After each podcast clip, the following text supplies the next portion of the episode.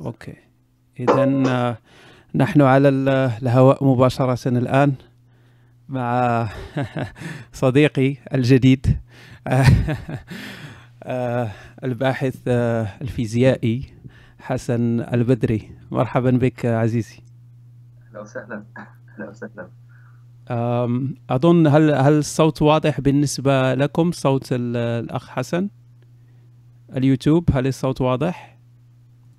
اسمع أهل اليوتيوب وأهل البالتوك هل الصوت واضح يا إخوة؟ Okay. لو voice okay. هل هل هناك إمكانية رفع الصوت قليلا عزيزي عزيزي حسن؟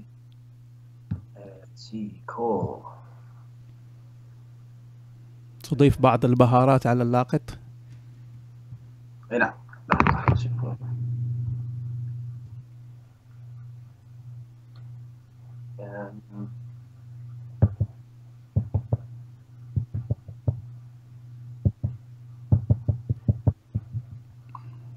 لا أنا أسأل عن صوت الضيف لأن صوتي أنا مسموع ربما جيد بشكل جيد لكن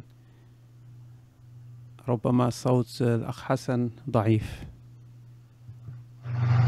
الآن أحسن؟ آه أحسن بكثير. لكن هناك صدى لصوتي أنا. أنا. ص... آه okay. صوتي يتكرر. آه. alright الآن؟ آه الآن لا يتكرر. جيد. Alright طيب ربما ربما وجدنا ال right setup بالضبط. اذا مرة أخرى مرحبا بك عزيزي حسن. أنا تعرفت عليك مؤخرا يعني هي معرفة جديدة بالنسبة لي. شاهدت مقاطع من فيديوهاتك وهي فيديوهات رائعة. هي مجموعة من المجموعة غالبيتها طبعا مجموعة من الردود على أخينا أبو أبو العمامة. سنتكلم عن ذلك لاحقا. لكن بالنسبة للكثير من الناس الذين لا يعرفون عنك شيئا هل ممكن أن تعطينا يعني عرفنا بنفسك؟ طبعا طبعا. آه الاسم حسن البدري آه من أصول عراقية ولكنني مواطن هولندي لا أملك الجنسيه العراقيه حاليا آه فقط الجنسيه الهولنديه آه أعمل كمترجم إلى أربع لغات الإنجليزي والعربي والهولندي والسويدي. وأيضا أدرس حاليا دراسات كوسمولوجي يعني فيزياء كونية وفيزياء نجوم. وبصراحة يعني ملحد و من النوع الذي يلبي التحديات لمن يدعي بتوافق العلم مع الدين. فأنا ألبي هذه التحديات ومن ضمنهم الأخ صاحب العمامه أنت أضفت ملحد على والعمر حاليا هو 36 سنة وفي الشهر القادم سوف أصبح 37 سنة من مواليد 1980 أنت أضفت ملحد على ال CV أو كيف؟ يعني نعم. أنت أدخلت يعني. صراحة أنا أكتب على ال CV. I am I am a non-believer and overachiever. يعني اكتبها على ال CV صراحة. جميل جميل. وذكرت الجانب العلمي لكن لم تذكر الجانب الجانب اللاهوتي. حبذا لو تكلمنا نعم لا هو صراحة يعني كمشوار دراسي هو اولا أنا كنت ماخذ بكالوريوس sport science علوم رياضة. بعد ذلك أخذت ماجستير لاهوت. كانت رسالة مقارنة أديان بين الهندوسية والبوذية. وبعد ذلك انضميت إلى القسم العلمي وهو دراسة الرياضيات والفيزياء والى اخره. من كل فن طرب ها؟ نعم نعم. طيب ما قصة أبو العمامة؟ وضح. أه صراحة أه أنا لم أكن أعلم من هو كمال الحيدري أه ولم صراحة أنا لا أتابع يعني حتى أخبار العراق أه لا أتابعها يعني منذ منذ انتهاء حكم صدام حسين. أه لم أنا كنت جندي هناك بصراحه كنت أنا كنت في خدمت ست سنوات في حلف الأطلسي الناتو. طبعا الجيش الهولندي الذي هو تابع إلى الحلف الأطلسي الناتو. فقدمت يعني سنتين ونصف في أفغانستان وأيضا سنة ونصف في العراق أثناء يعني إطاحة بنظام صدام. بعد ذلك يعني أنهيت العسكرية هي كانت ست سنوات على مدة يعني مرتين على عقد ثلاث سنوات في كل مرة.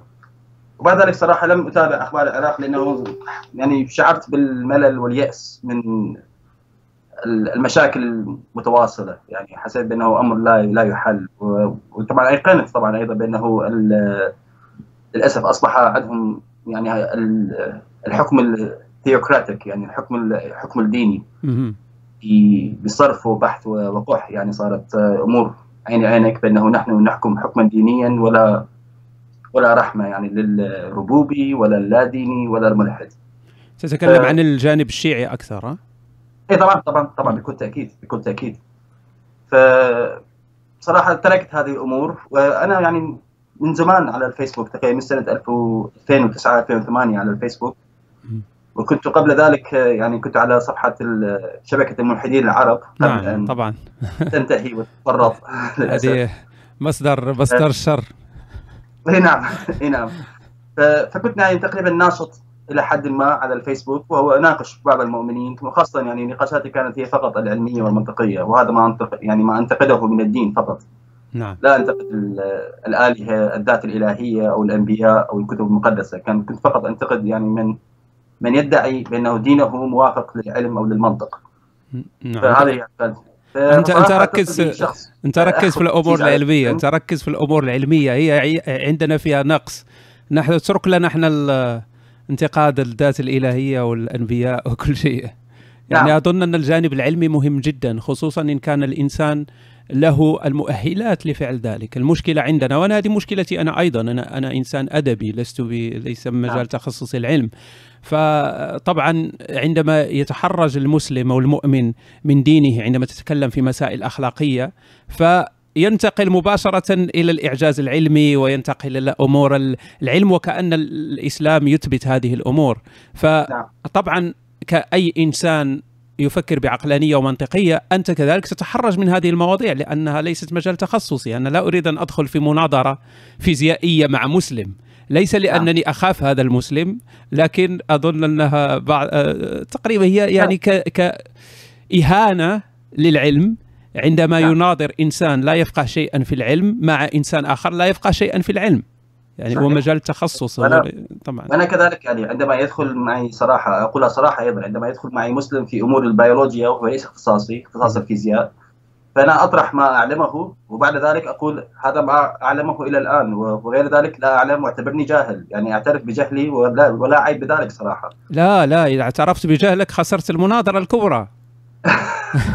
انت لا تمثل الالحاد هم يحسبوها يحسبوها خسارة طبعا طبعا. تاتي تأتي الصواريخ من من الجانبين معا لأن المسلم طبعا أنت انهزمت وهروب هروب الملحد نعم. وهروب الكافر طبعا. وبالنسبة للملاحدة أيضا يقول لك أنت لا تمثل الإلحاد لماذا تمثلنا ولماذا لم تفعل كذا وكذا؟ هذا صراحة يعني صراحة جهل آه، من الملحدين لأنه لا يوجد شيء يمثل الإلحاد لأنه هو طبعا. مجرد موقف شخصي يعني. صحيح. ف... الإلحاد هو نحن أنا وأنت وجميع الملاحدة بين قوسين آه، نعم. نتفق في شيء واحد وهو أننا لا نؤمن بوجود آلهة خاصة الآلهة الشخصية طبعا.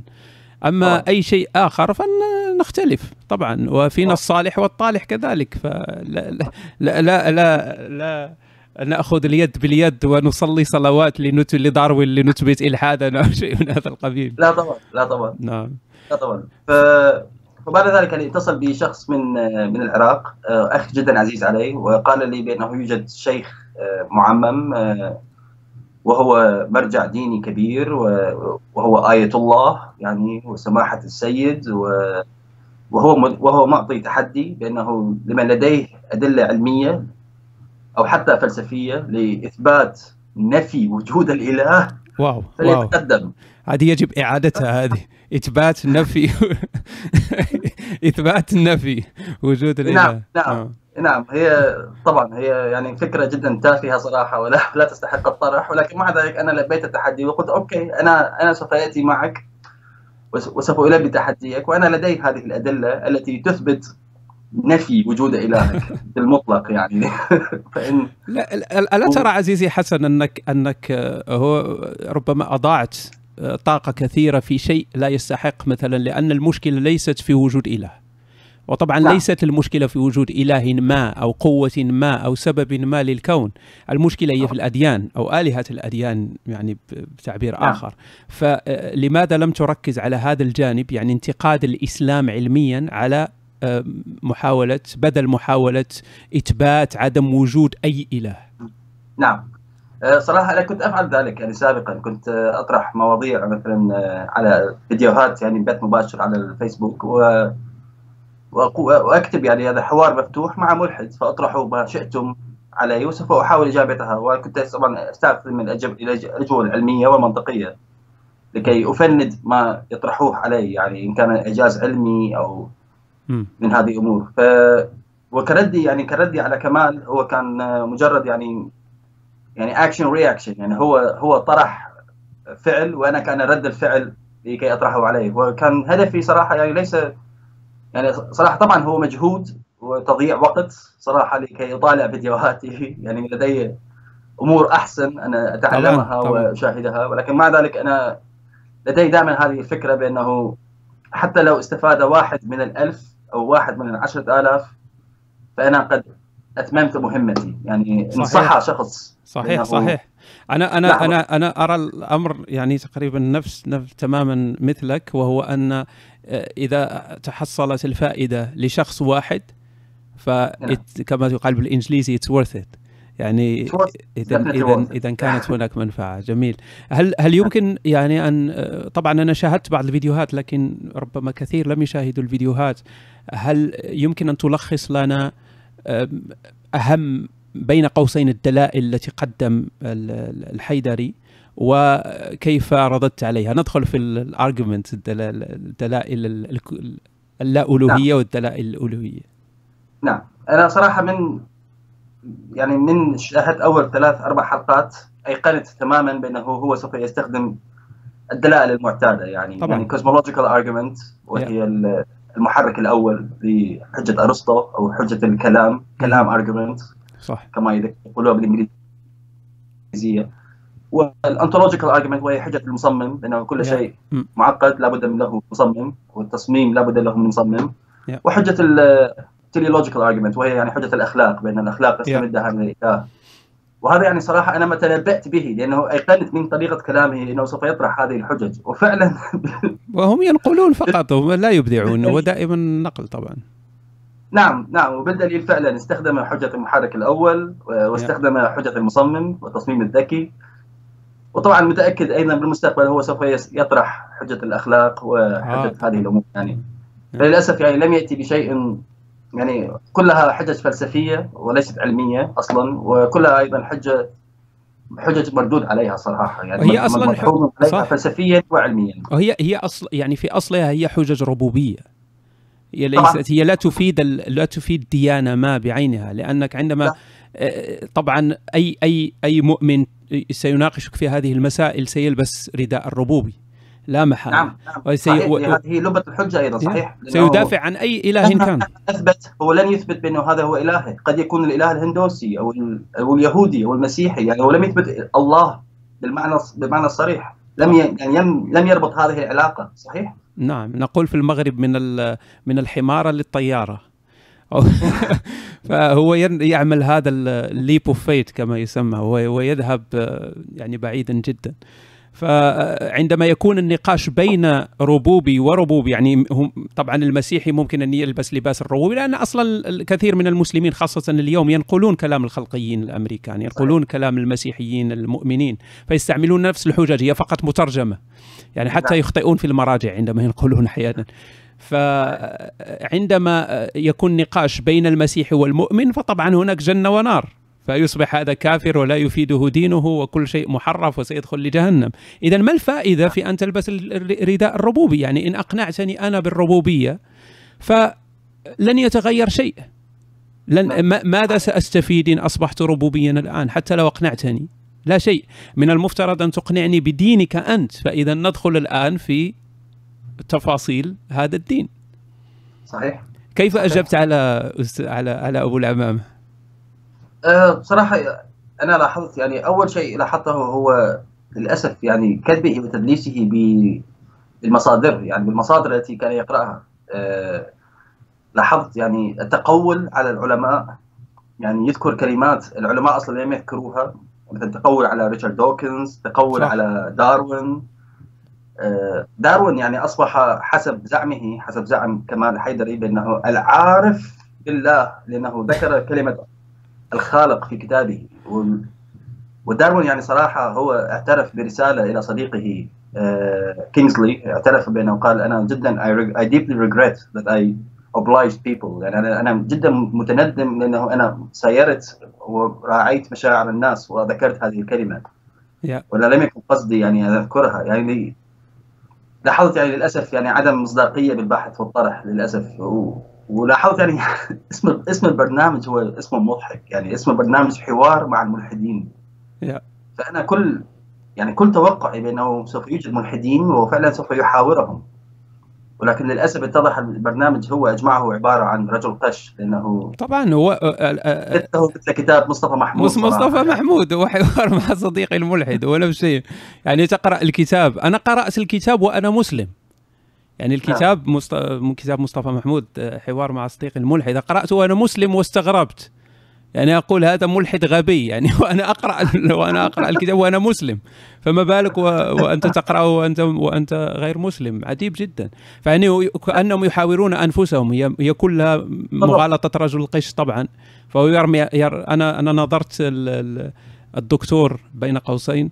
هيثم طلعت وكان نقاش في كان النقاش طبعا عن الجهاد في الإسلام لأن أنا نعم. أناقش الإسلاميات لا أناقش مسائل علمية أنا لست علمي لست بعالم نعم. واصلا حتى دكتور مثلا لا, لا ليس مجال تخصصه أن يناظر في في في لا في تطور ولا بيولوجيا ولا فيزياء لأن ليس مجاله هو مجال هو طبيب طبيب فللاسف يعني جل المناظرة ربما أكثر من 90% من المناظرة كانت مغالطة رجل قش صحيح. ال- ال- وأنا الملاحده شاهدت مناظرتك حقيقي. الملاحدة يقتلون ستالين آه، وك وكأن آه، عندنا كتاب مقدس اسمه الكتاب الإلحاد الأكبر وفيه الوصايا العصر للملاحدة. الوصية الأولى إن أردت أن تكون ملحدا حقيقيا يجب أن تقتل على الأقل مليون شخص. نعم. يعني هي مس... و... لكن هذه أظن أن هؤلاء الناس هم يحاولون فقط ربح معركة ولا تهمهم حقيقة لا هي فقط يعني عقلية سأنتصر أنا معي الحقيقة المطلقة وسأنتصر بأي شكل من الأشكال. صحيح كلامك صائب 100% 100% صراحة لأنه هي هذه ما لاحظته يعني في في النقاشات وخاصة العقول الشرقية يعني آه، العقول العربية وليس العقول الغربية. آه، للأسف مبدا ال- الحوار هو مناطحة يعني أنطحك. يا أما تكسر رأسك يعني كأنما أكباش تنطح بعضها ويا أما تكسر رأسي أو أكسر رأسك. وليس أن نصل إلى حل أو نصل إلى تفاهم أو نصل إلى أرضية مشتركة لكي نوصل المعلومات لبعض أو نتفهم نتفهم أفكار بعض على الأقل. صحيح. وهم لديهم للأسف. وهذا طبعا هي نابعة أيضا من من من اعتقادهم بأنه نحن نملك الحقيقة المطلقة. نعم هذه دائما هي أهم شيء. صح صح. هي مطلقة الأسئلة- يعني حتى حتى استعمال ال- الخدعة وحتى الكذب هو كذب هو يعتبرونه ف- ل- وهو نعم. انه عندما عندما يظهرك بشكل يكذب عليك طبعا يتقول يقولك أشياء لم تقلها بالنسبة له هي ليست أمر لا أخلاقي. أنا بالنسبة لي أمر لا أخلاقي. يعني لا أستطيع. أن أكذب على الإنسان. أقول مثلا آه، كذا فلان كذا وكذا قال كذا وكذا وأكذب عليه وأنا أعرف. لكن بالنسبة له هي مسألة إيمانية. هي في سبيل نصرة الحقيقة المطلقة. فهذا ال- هذا الفارق. أود عزيزي حسن لو لو نعود إلى إلى ال- ال- ال- الاستدلالات ال- على الألوهية واللا الوهيه لو ناخذ نعم. نأخذ كل argument كل كل استدلال على حدة وتعطينا خلاصة لكيف ترد على عليه. نبدأ بال cosmological نعم آم، حجة أرسطو هي طبعا المحرك الأول بأنه الله هو لنقل دحرج أول حجرة والحجرة استمرت بالحركة فهو المحرك الأول الذي ترك الدهليز يتدحرج إلى إلى الأمام. فهي صراحة يعني أيضا تعتبر مغالطة منطقية لأنه special pleading يعني صح. لا أعلم صراحة ترجمتها باللغة العربية أعتقد المناداة الخاصة أو شيء من هذا القبيل. لأنه إن, إن ادعيت بمحرك أول إذا لابد من وجود يعني لابد من وجود محرك لهذا المحرك وإلى آخره. يعني صح. سوف تصنع سلسلة لا نهائية. مثلها مثل صراحة يعني هي نفس ال... لأنك تقول سوف تقول كل شيء له محرك. اذا لابد من وجود محرك الا المحرك الأول. لكن هم يعملون استثناء هم يعملون استثناء للمحرك الأول أن ليس له محرك. نعم. نعم ولا مانع صراحة لا مانع من أن يعملون استثناء ولكن لابد من وجود دليل على هذا الاستثناء وليس فقط فكريا وفقط ايمانيا بأنه لا take it or leave يعني خذها ولا تأخذها. لا yeah. ها هي. لازم تقبلها. يعني لا لا مانع. أنا أنا مرن بما فيه الكفاية ولدي المرونه العلمية لكي أتقبل الدلائل وأدرسها وأتقبل الحقائق والبراهين ومستعد للتنازل. أنا لا أدعي بحقيقة مطلقة. أنا مستعد للتنازل ولكن على الأقل وفر لي هذه الدلائل وليس فقط قولا. يعني وفرها فعلا أيضا. لأنه انت تقول يعني لماذا لماذا تستخدم المنطق على كل شيء في الكون وتقف عند الإله. نعم. يعني أليس هذا اذا يعني يا إما إلهك أنا حتى قلتها لكمال حيدري في الفيديوهات قلت له أوكي يعني إن استخدمت هذه الحجة لديك اختياران يا إما تقول إلهي ليس منطقي وسوف اتقدم سوف أتقبل حجتك لأنه أنت تمرر المنطق على الكل إلا على إلهك وبذلك إلهك لن يصبح منطقيا. أو تقول إلهي منطقي ولكن بهذه الحالة سوف تجبر أن تعطي محرك أول لإلهك ومحرك صفر لهذا الإله ومحرك minus 1 وهذا وهكذا دواليك إلى ما لا نهاية نعم. يعني هي مغالطة منطقية صراحة يعني حتى أرسطو يعني لا أعلم وأنا من صراحة من محبين slash كارهين أرسطو لأنه أرسطو للأسف لم لم يكن الشخص الذي يحب التجربة، كان هو شخص فقط يحب التفكر. صحيح يعني وهذا هذا ليست هذه ليس هذا هو أصل المشكل في جميع هذه الاستدلالات لأنها ليست علمية. نعم. هي هي نعم. فقط فلسفية، هي تأملية تفكيرية يعني لا لا, لا تقدم أي دليل. هو يقول لك يحاول أن يقنعك بشيء منطقيا دون أي دليل يعني في منطقه هو طبعا ف... نعم نعم. يعني أنا دائما أراها هي حجج يعني للأسف. هذه يعني cosmological argument أنا من أراها من يعني حجج صراحة تافهة يعني تافهة و ويعني عقل الطفل البسيط الذي لا يفهم المنطق ولا قوانينه ولا أسسه. عندما تقول له هذه الحجة سوف اوتوماتيكيا بذهنه سوف يسألك أوكي ومن حرك ومن حرك الإله؟ طبعا. يعني هو يعني انظر إلى بساطه الطفل عقل الطفل المنطقي الذي لا يتقبل الأمور غير عقلانيه يعني الطفل سوف يقول لك الله خلق كل شيء من خلق الله؟ هذه هي الفطرة. هذه هي الفطرة. لأن أكيد أن كل من يسمع يسمعنا الآن فكر في هذا الأمر. يعني عندما كنت صغيرا وتسمع أن الإله خلق كل شيء تفكر هذا الإله من أين أتى هذا الإله؟ نعم. فهذه نعم. أسئلة ربما فطرة في الإنسان. نعم. نعم, نعم. وفطره جدا طبيعيه صراحة يعني لابد أن عندما تعطي شيئا اذا لابد من أن تعطي الأصل له والأصل والأصل والأصل للأصل الآخر وإلى آخره وسوف تبقى سلسلة لا نهائية صراحة. أنا أنا طبعا استعملت كلمة فطرة للسخرية فقط يعني حتى لا يفهم المؤمن أنني أؤمن بالفطرة، أنا لا أؤمن بشيء اسمه الفطرة لكن فقط نعم. للسخرية طبعا.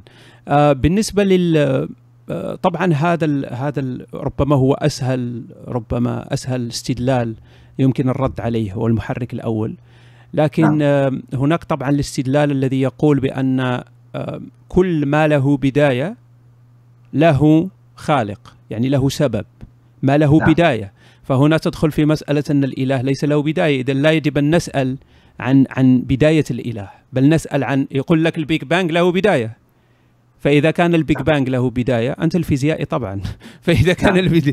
إذا كان ال Big Bang له بداية إذا له سبب أما الإله فليس له بداية إذا لا نسأل هذا طبعا تطور الاستدلال الأول طبعا لي... لي... نعم. ليخرجوا من ورطة ال... ورطة السبب للإله كيف نجيب عليه؟ حتى صراحة يعني حتى علميا عندما نقول ال Big Bang يعني هو يعتبر بداية الكون هو يعتبر تعريف ليس دقيق صراحة لأنه المؤمن يعتقد بأنه هو بداية لكل شيء ولكن كل المؤشرات وحتى توجد معادلات أيضا آه، ومن أشهرها معادلة آه، جوث آه، وبورد وفيلنكن يعني هي mathematical theorem. لا أعرف صراحة معنى theorem باللغة العربية لأنه هو تدل على أنه الكون أزلي يعني لا بداية ولا نهاية وإلى الأبد. ف يعني حتى هذه يعني مشكلة يعني للأسف جهلهم بالفيزياء وبالعلوم علوم الفيزياء وخاصة ال Big Bang يعني التوسع العظيم والانفجار العظيم. يعتقدون بأنه هو كان بداية. هو لا هو كان مجرد بداية الزمن المكان والزمان. لكن ليس بداية الكون كهيئة كهيئة ككل يعني كهيئة كبرى. وهل نستطيع أن هل نستطيع أن نتكلم عن زمان عن شيء قبل ال Big Bang؟ هل نستطيع أن نقول قبل ال Big Bang؟ فيزيائيا هل ممكن؟ آه فيزيائيا نظريا نعم تستطيع بكل تأكيد وتوجد الكثير صراحة من النظريات التي النظريات النظرية وليس النظريات التجريبية التي تتحدث عن هذه الأمور يعني توجد مثلا نظرية روجر بينروز وهي ال cyclic cosmic loop وهو يقول بأنه ال Big Bang هو مجرد عملية دائرية تكرر نفسها مكررا ومكررا وتبقى إلى هذا إلى الأبد. أو توجد حتى نظرية مثلا هوكينج مع شخص آخر نسيت اسمه صراحة. هو أيضا تشرح شيء من هذا القبيل و ونظرية أيضا كما قلت جوث وفيلنكن وبوردا وهي أيضا تشرح لك الكون كيف هو أزلي عن طريق quantum fluctuations الذبذبات الكمية الذبذبات الطبيعية الكمية. ف يعني توجد الكثير صراحة ولكنها طالما هي فقط حسابية يعني نظريات نظرية وليست مجربة فلا نستطيع الأخذ بها والجزم قطعا ولكن مراقبة للكون وكل شيء ومراقبة إلى كل المؤشرات كل المؤشرات إلى الآن يعني بنسبة أكثر من 90% تدل على انه الكون هو ازلي يعني لم يكن له بداية ولم يكن له نهاية. يعني حتى مسألة عندما تقول اللا شيء يعني nothing لا شيء في في الفيزياء فتختلف عن لا شيء التي تقال في, في الكلام نعم. العامي. يعني عندما نقول قبل ال Big Bang لم يكن شيء يعني بالنسبة للفيزيائي لا اللا شيء هو ربما شيء. نعم صحيح. آه نحن في الفيزياء لدينا يعني تقريبا ثلاثة ثلاثة لا شيئات آه. three nothings مثل ما نقول يعني أنتم أهل بدع. الأول هو مثل ما نقول هو الفراغ المحتويات يعني لنقل غرفة فارغة فنقول هذه يعني غرفة خالية من الأثاث وخالية من أي شيء فنقول هذه غرفة بها لا شيء. ولكن فيزيائيا مكررا توجد في غرفة الغاز وتوجد في غرفة الهواء والطاقة وهذه كلها نستطيع قياسها فهي لا تعتبر لا شيء. وتوجد أيضا اللا شيء الثاني وهو مثل اللي نقول هو الفضاء الخارجي وهو يعني the ultimate vacuum يعني الفراغ المفرغ. وهو حرفيا يعني إن تمسك قنينه كولا نقول وتفرغها من الغاز إلى آخر ذرة فهذه هنا سوف يصبح لك ال vacuum الفراغ المفرغ. ويوجد الفراغ اللا شيء الثالث وهو يعني هذا ال ultimate لا شيء. وهو بينه لا مكان ولا زمان ولا طاقة ولا أي شيء آخر. يعني وحتى هذا أيضا يعني توجد معادلات رياضية وحسابية وفيزيائية بأنه تستطيع أن يعني حرفيا أن تعطيك من هذا الصفر المطلق تعطيك كون ويكونها وابسط يعني ممكن أن تظهر أشياء معادلات هي معادلات لورنس كراوس الذي اتى آه صح صح. universe from nothing يعني ممكن نعم. أن تظهر أشياء من من بين قوسين لا شيء. حرفيا إي نعم. وحتى في الرياضيات يعني توجد عندنا ما تسمى axioms يعني بديهيات. في المنطقة الرياضي بأنه حرفيا يعني نبدأ بمعادلات هي قيمتها صفر ونستطيع من هذا الصفر أن نستخلص معادلات وتستمر إلى وتعطيك أعداد لا نهائية يعني infinitum numbers. يعني حتى رياضياتيا وفيزيائيا نستطيع هذا هذه الأمور. وحتى يعني اللا شيء الفاكيوم المفرغ. اتضح يعني يعني ريتشارد فايمان أثبتها بأنه توجد جسيمات افتراضية هي ليست يعني اسمه على مسمى جسيمات افتراضية ولكن هي جس التسميه فقط virtual particles. لأنه حرفيا تظهر من العدم يعني تظهر من لا شيء وتنفي نفسها. فحتى ريتشارد فايمان قال يعني محتمل نحن مجرد فضلات هذه الجسيمات الافتراضية. يعني ما ما نراه في كوننا الحالي هو مجرد فضلات آه هذه الجسيمات الافتراضية التي نجد لا. جسيمة واحدة من كل مليار آه زوج. نجد جسيمة وهي التي كونت المادة في كل كوننا أنت أنت الآن تضيف مشكلة على مشاكل. يعني الآن أنت تزود المؤمن الآن في مناظرات قادمة في حوارات أن أن عندما أكلمه عن الأخلاق في دينه وأكلمه عن مشاكل الإسلام سيقول لماذا تسأل؟ نحن فقط مجرد virtual particles نحن فقط فرضيات. إذا لا تهم الأخلاق. أنت الآن تزيد الطين بلة. لا. لا لا واجب من المؤمنين يعني صراحة إن عندما يسمعون الفيزيائيين يتكلمون مصطلحات يعني لاجب واجب أن أن يفهموا هذه المصطلحات أو يقرأوا يقرأوا عنها قبل أن يستخدموها لأنه آه، توجد الكثير من الأمور في الفيزياء يعني هي ليست اسم على مسمى يعني حتى ضربت مثال سابقا بأنه مثلا نقول في الفيزياء نحن نقول لا شيء أسرع من الضوء yeah. في فيأتي مؤمن بعض الأحيان يقول okay لا شيء أسرع من الضوء. اذا كيف الكون يتوسع أسرع من الضوء؟ أنتم تقولون لا شيء أسرع من الضوء. اذا كيف الكون يتمدد ويتوسع حاليا أسرع من الضوء؟ وهي حاليا وهي أيضا لها صحة جزئية. يعني إحنا نقول لا شيء نحن مثل المحامين يعني مثل ال lawyers نلعب بالكلام. يعني لا شيء أسرع من الضوء. هو حرفيا نقصد بأنه لا توجد جسيمة أسرع من الفوتون. اسرع من جسيمة الفوتون وهي جسيمة الضوء. أه ولكن أيضا عندما نقول لا شيء نقصد حرفيا اللا شيء الفراغ. الفراغ هو أيضا أسرع من الضوء. الكون يتمدد حاليا into nothing. يعني هو يتمدد في اللا شيء. فعندما يتمدد في اللا شيء سوف يتمدد أسرع من الضوء. فلا شيء أسرع من الضوء حرفيا لها معنيين. ولهذا يعني بعض الأحيان المؤمنين للأسف تصلح يعني تصنع لهم خلط بين مفاهيمهم الفلسفية والمفاهيم العلمية. للأسف. فانا دائما انصح المؤمنين يعني اقرأوا المصطلحات الفيزيائيه واعرفوا معناها الحقيقي. وسوف تظهر يعني لكم بأنه توجد اختلاف شاسع جدا. فلهذا حتى دوك Hawking ذكرها في كتابه اعتقد Brief History of Time أو عفوا في ال Grand Design العظيم.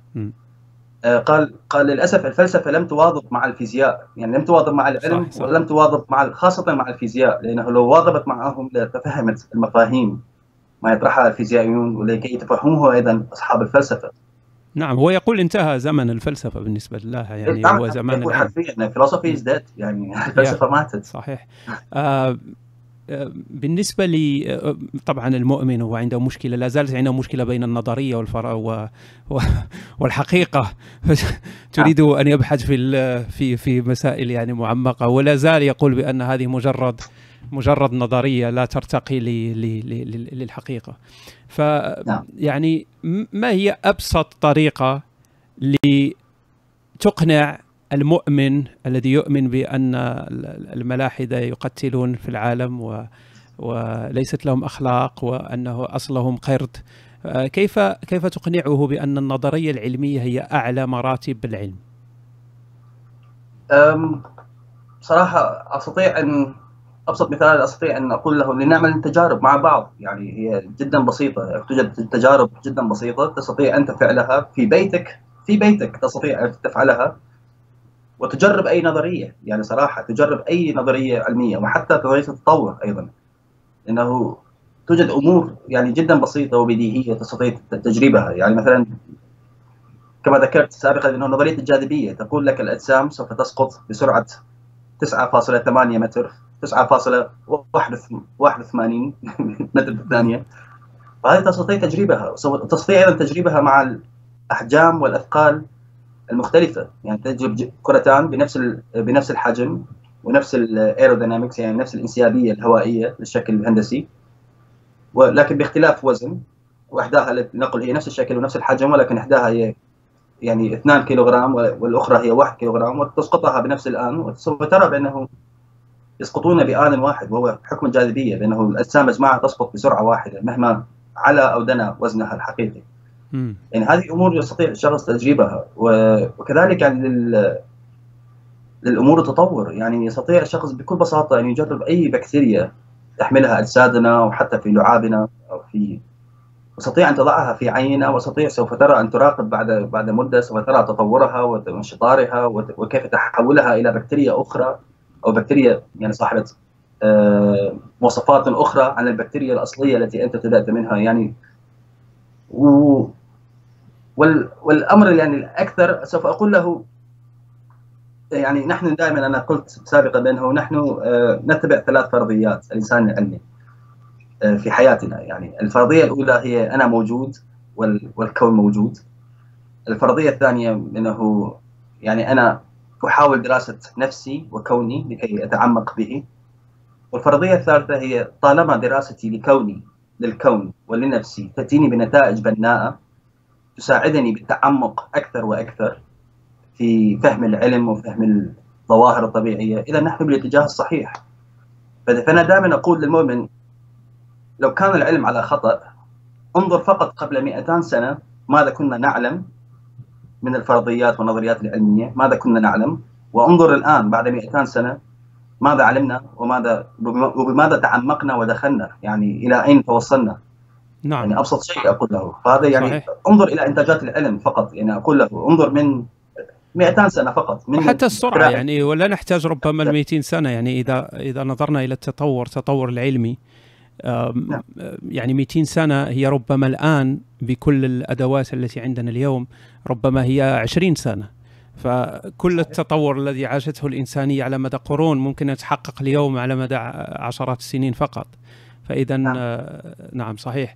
لكن لنرجع إلى مسألة الفيزياء والنظرية والفرضية وكل هذه الأمور. يعني عندما تقول للإنسان المؤمن أن آه نظرية التطور هي يعني نظرية علمية. اذا أعلى مراتب العلم وهي تدرس في الجامعات والاكاديميات العلمية لا يوجد خلاف. يعني يوجد إجماع. لكن طبعا لكن نظرية التطور هي نظرية حقيقية مثلها مثل الجاذبية. صحيح يعني لكن هذا هو هذا هو بيت القصيد يعني. النافذه سوف تقع. صحيح. نظريه التطور هي مثل هذه الحقيقة بأنك سوف تقع سوف تقع. صحيح. لكن هذا هو السؤال. يعني عندما تقارن أو أو تقول مثلا هي مثل نظرية الجاذبية فأنت لا تقول إن نعم. نظرية الجاذبية غير صحيحة ولا ترتقي للحقيقة. ممكن تجرب بنفسك. لكن أحيانا نعم. يكون الرد هو طبعا رد هزيل لكن أنا أريد أن أسمع منك كدارس للفيزياء. هو يقول لك لا الجاذبية قانون. يعني لو لو توضح للناس الفرق بين القانون والنظرية. آه القانون هو هي الأمور التي يعني لا تتقبل الخطأ وحتى صراحة حتى فيزيائيا حاليا القانون هو قابل لتقبل الخطأ. يعني يعني أبسط شيء مثلا قانون مصونة الطاقة الذي يقال بأنه الطاقة لا تفنى نعم. ولا تستحدث ولا تخلق. لكن حتى هذا يعني حسب قانون الاحتماليات تعطيك مثلا بعد 2 تريليون سنة محتمل هذا القانون يكسر. يعني حتى بس ولكن هو قانون في في العلوم عامة إنه شيء لا يتقبل الخطأ نهائيا. يعني آه يعني معادلة دقيقة لن تعطيك آه حساب يعني لن تعطيك نتيجة آه مختلفة كلما أتيت بقياس مختلف.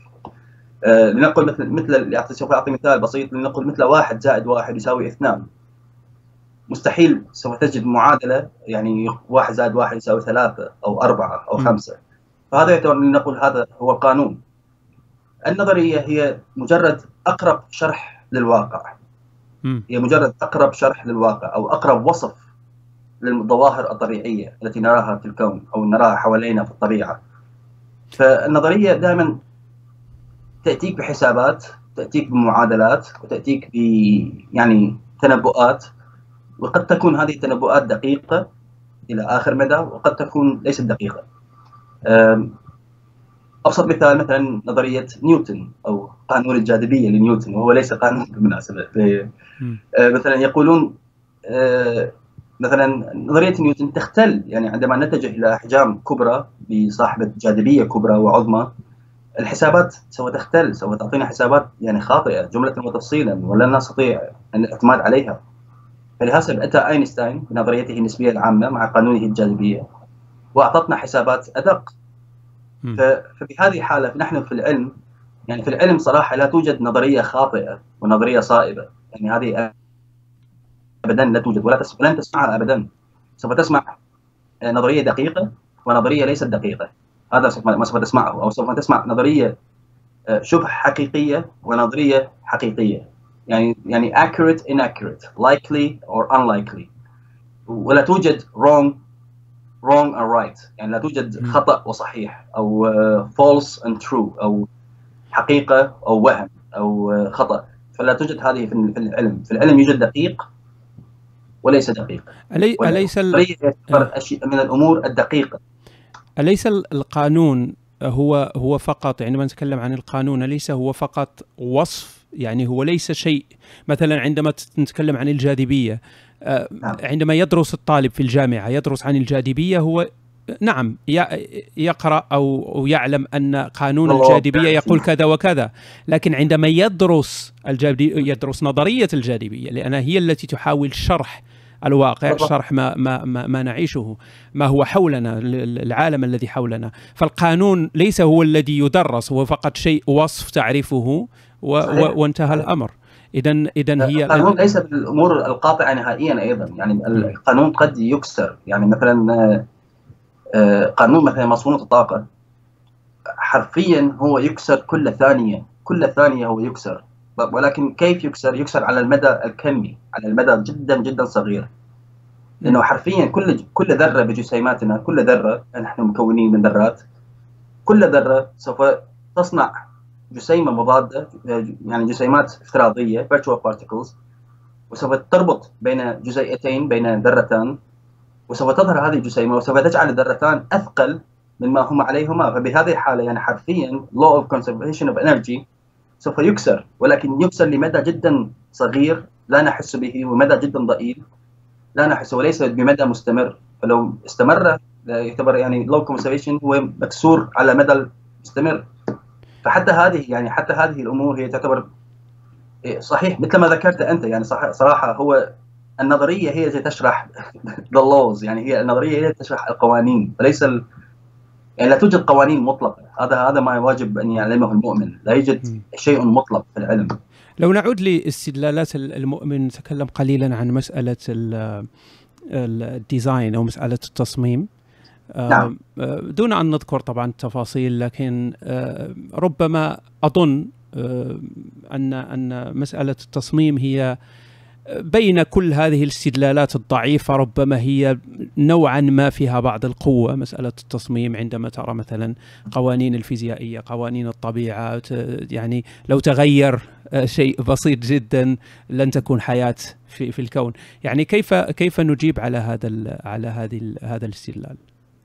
أه للأسف هي الحجة جد هي الحجة هذه تعتبر أنا أنا أحترمها لأنه على الأقل هنا المؤمن سوف يستخدم أمور علمية بطرحه لحجته لأول مرة بدون أمور فلسفية. يعني ليس مثل حجة الأخلاق بأنه يتفلسف بها أمور فلسفية حجج فلسفية أو ليس حج مثل حجة المحرك الأول لأنه حجة فلسفية فقط. صح. هنا على الأقل سوف يعطيك معطيات ومعلومات علمية. مثلا سيقول لك انظر إلى الثوابت الكونية كيف هي مصممة من أجلنا. ولكن يعني للأسف توجد عدة ثغرات يعني في هذه الحجة، أولها هي ما هو تعريفكم للحياة؟ يعني المؤمن لا يستطيع تعريف الحياة إلى الآن. ما هي الحياة؟ يعني هل هي information processing يعني هل هي استخدام المعلومات والتفاهم؟ هل هو الإدراك؟ هل هو الوعي؟ هل هو الهضم الأكل يعني الجهاز الهضمي أو يعني consumption and reproduction لأنه مهما مهما سوف يعطي أمور لأنه توجد أمور في الكون هي مشابهة لها. يعني مثلا information processing أو أو الأكل والهضم وحتى التكاثر هي أمور تعملها النجوم صراحة. يعني النجوم هي أيضا تلتهم وهي أيضا يعني information processing هي تعلم محتواها وأيضا تعمل يعني مفاعل نووي داخلها وتعلم محتواها بالضبط وهي تعطي انفورميشن أيضا يعني تبعث اشعاعات التي نستطيع دراستها. يعني حتى هذه النجوم نستطيع أن نعتبرها حياة. فما هي الحياة يعني؟ هذه أول شيء يعني المؤمن يعجز عن تعريفه.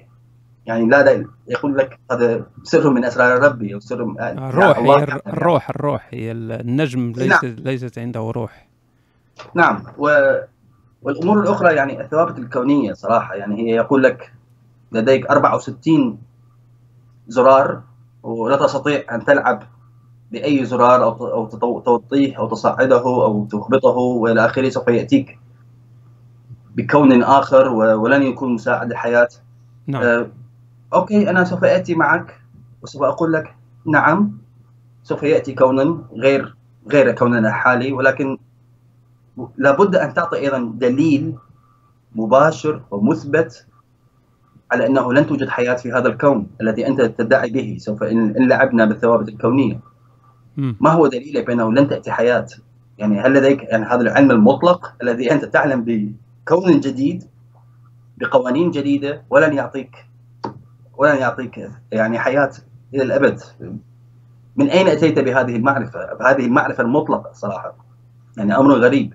يعني ممكن و... ممكن تكون حياة مختلفة عن حياتنا التي نعرف في هذا الكون. يعني إحنا طبعا. عندنا ليميتيشنز عندنا أشياء تحدد نوع الحياة الممكن لكن في كون آخر بقوانين مختلفة وكل شيء مختلف ممكن أن تكون حياة بشكل مختلف. طبعا. طبعا. وإن وجد حياة في كوننا بهذه الثوابت فمحتمل كون آخر بغير ثوابت قد توجد فيه حياة. يعني هذه الفرصه موجودة. وحتى يعني صراحة حتى الثوابت الكونية هي ليست بالثوابت المطلقة يعني إنه لا لن تستطيع التلاعب بها يعني هم يعطوك دائما افكار نعم،, نعم. انظر انظر كم هي دقيقة. لو أنزلتها درجة واحدة صراحة هذا ليس صراحة ليس حقيقة لأنه الثوابت الكونيه صحيح هي 64 اعتقد 66 ثابت. ولكن معظمها تستطيع التلاعب بها تستطيع إنزالها 30 درجة أو إرفاعها 50 درجة وسوف يأتيك بكون مثل كوننا الحالي. أه توجد فقط 10 إلى 12 أعتقد 14 أه ثابت. هؤلاء حرفيا لا تستطيع التلاعب بهم. إن تلاعبت بهم سوف يأتيك بكون مختلف. ولكن الباقي تستطيع التلاعب بها صراحة. تستطيع أن تهبط وتصعد و... وتنزل وتصعد وسوف يأتيك كون مشابه. وحتى حاليا يعني في في جامعتي آه، نحن لدينا برامج كمبيوتر وهي بأنه نعطي معطيات ومختلف الثوابت الكونية للنظام الكمبيوتر وهو يعني يعني he's running its program يعني هو آه، يمشي ببرنامجه ويفعل ويصنع لك الكون. وحرفيا يعني استطعنا أن نصنع كون بدون بدون الجاذبية مثلا مثل كوننا الحالي بالضبط من خلال برنامج الكمبيوتر وهو بأنه لماذا؟ لأنه اتضح القوة القوية the strong nuclear force اتضح هي أيضا تفعل مفعول الجاذبية ومع مساعدة المادة السوداء يعني دارك ماتر لأنه أيضا يصنع مفعول جاذبية عملاق. فحرفيا يعني صنعنا كون بدون بدون قانون الجاذبية. استغنينا عن قانون يعني أربع قوات هي التي تحكم زمام أمورنا. استغنينا عن قوة وأتى كون مشابه ومطابق لكوننا وأيضا يعطي حياة. فهذا يعني أبسط أبسط الحجج الداحضة لهذه الثوابت الكونية بأنه لن تستطيع التلاعب بها لكن نعم.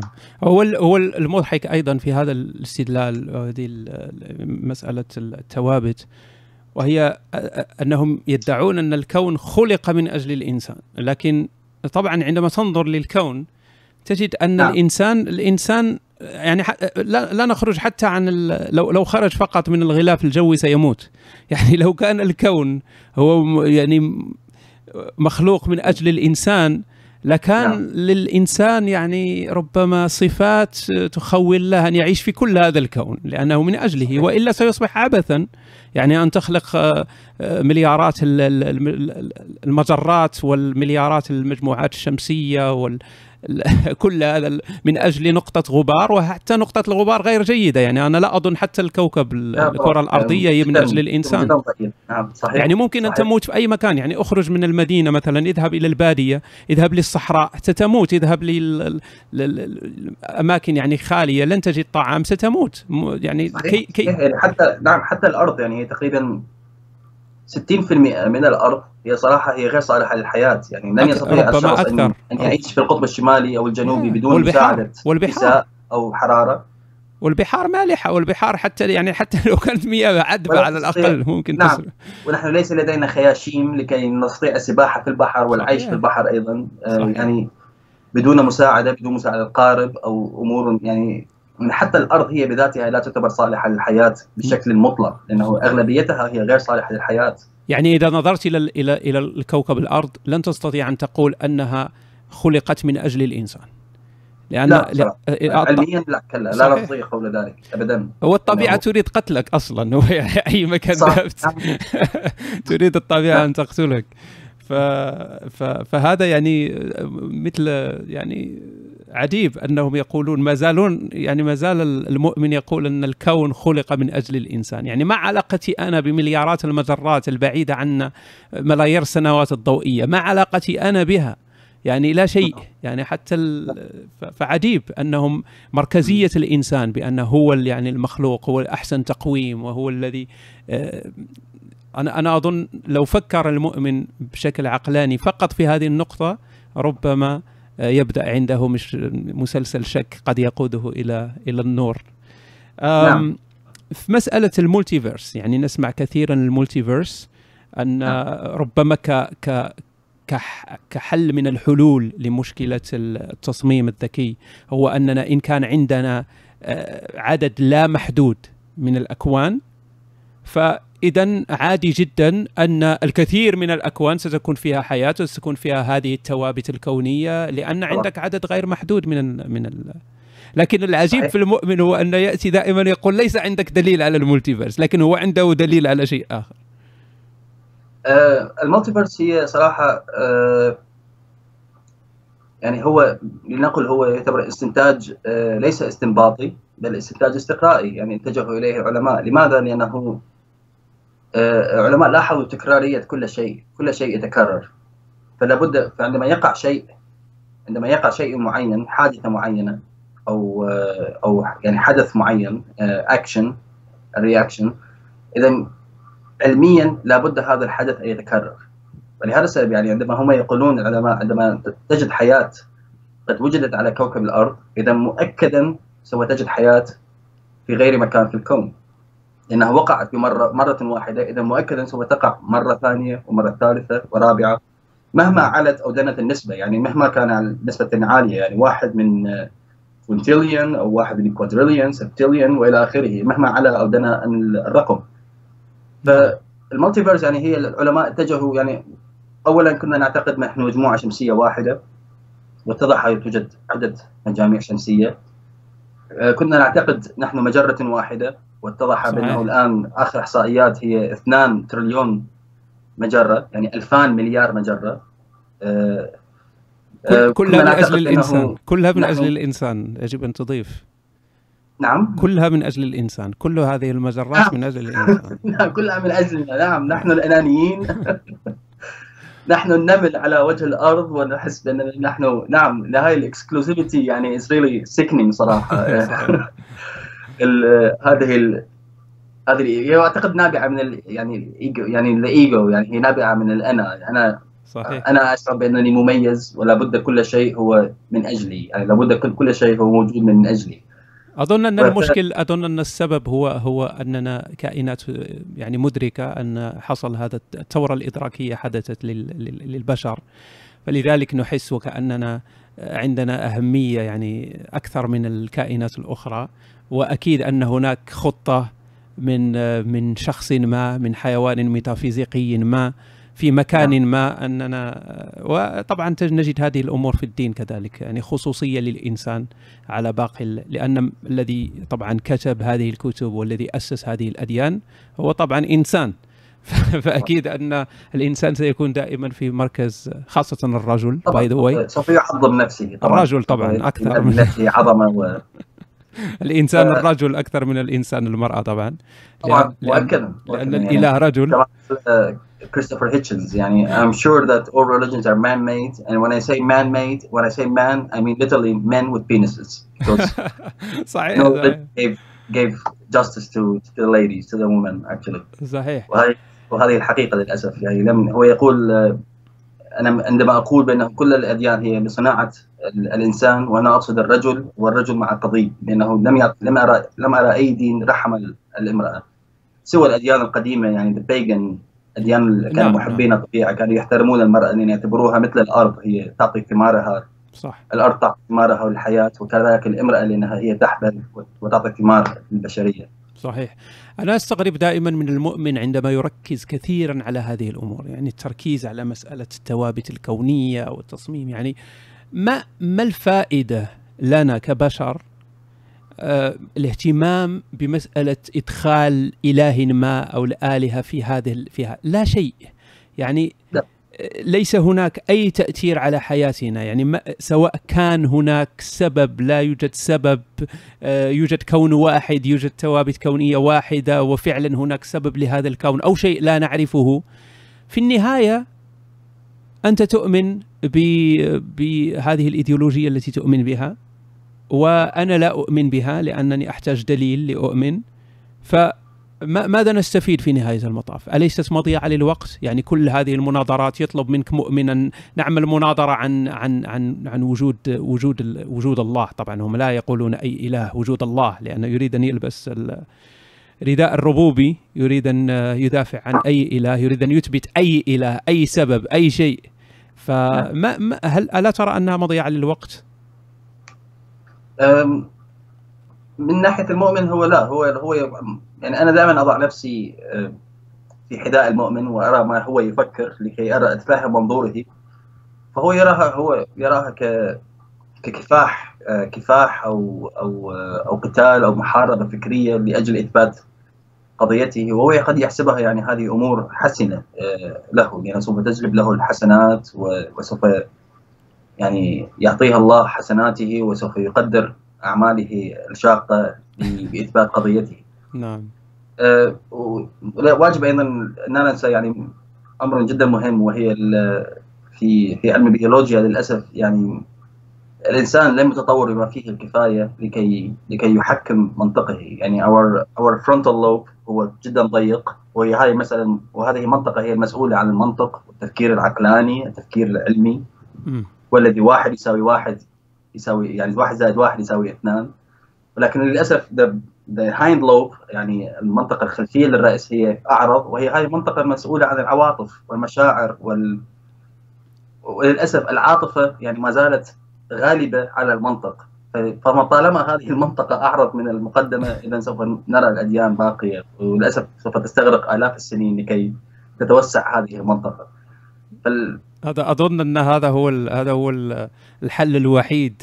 لتفادي هذا هذه المشاكل مع الأديان وكل هذه الأمور وأن يتطور الإنسان يعني جسد الإنسان نعم. يتطور أكثر الدماغ يتطور أكثر ربما بوادر ذلك بدأت تظهر يعني أنا قرأت. بعض المقالات العلمية أن فعلا بدأ دماغ الإنسان أو منذ مدة الإنسان يتغير ربما يتغير بسرعة أكبر مع طبعا كل الوسائل الحديثة الموجودة الآن لها تأثير نعم. كبير يعني حتى مرض التوحد بدأت يعني هناك زيادات في في مرض التوحد والبعض يعني يقول أنه يعزيه إلى هذا هذه السرعة التي نعيشها وكأن الإنسان يحاول أن يتأقلم مع هذا مع هذه السرعة الغير عادية. نحن ليست في طبيعتنا. يعني السرعة التي نعيش بها الآن نحن نعيش لازلنا نعيش بأجساد ال- الصيادين و والذين كانوا يتجولون بحثا عن عن الغذاء فالآن نعيش بسرعة يعني خيالية جدا. نعم. يا هانتر جاررز نعم. فنحن نعيش الآن بسرعة خيالية لا تتناسب مع بيولوجيتنا. فربما ربما بعد آلاف السنين ستجد شكل الإنسان يختلف تماما عن شكل الإنسان الآن. يعني بالتأكيد. ربما الدماغ حتى الدماغ آه، يقولون أنه انكمش قليلا.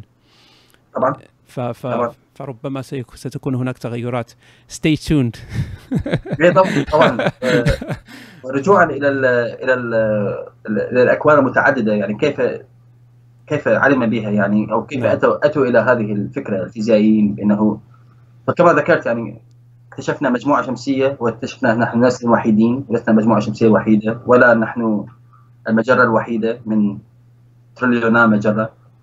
وأيضا إلى الصغير. يعني اتضح بأنه مكوناتنا الذرة هي أيضا تتواجد بكل مكان. يعني اتضح بأن الإلكترون هو يتواجد بكل مكان بآن واحد وفقط عند قياس يتواجد بمكان واحد. ف- فمنه انطلق يعني انطلق بعض علماء فيزياء الكم ميكانيك ميكانيكا الكم بانه قالوا طالما الإلكترون وهو المكون الرئيسي أول وحدات البناء هي للذرة فقالوا محتمل اذا هذه الذرة هي محتمل توجد بغير أكوان متعددة.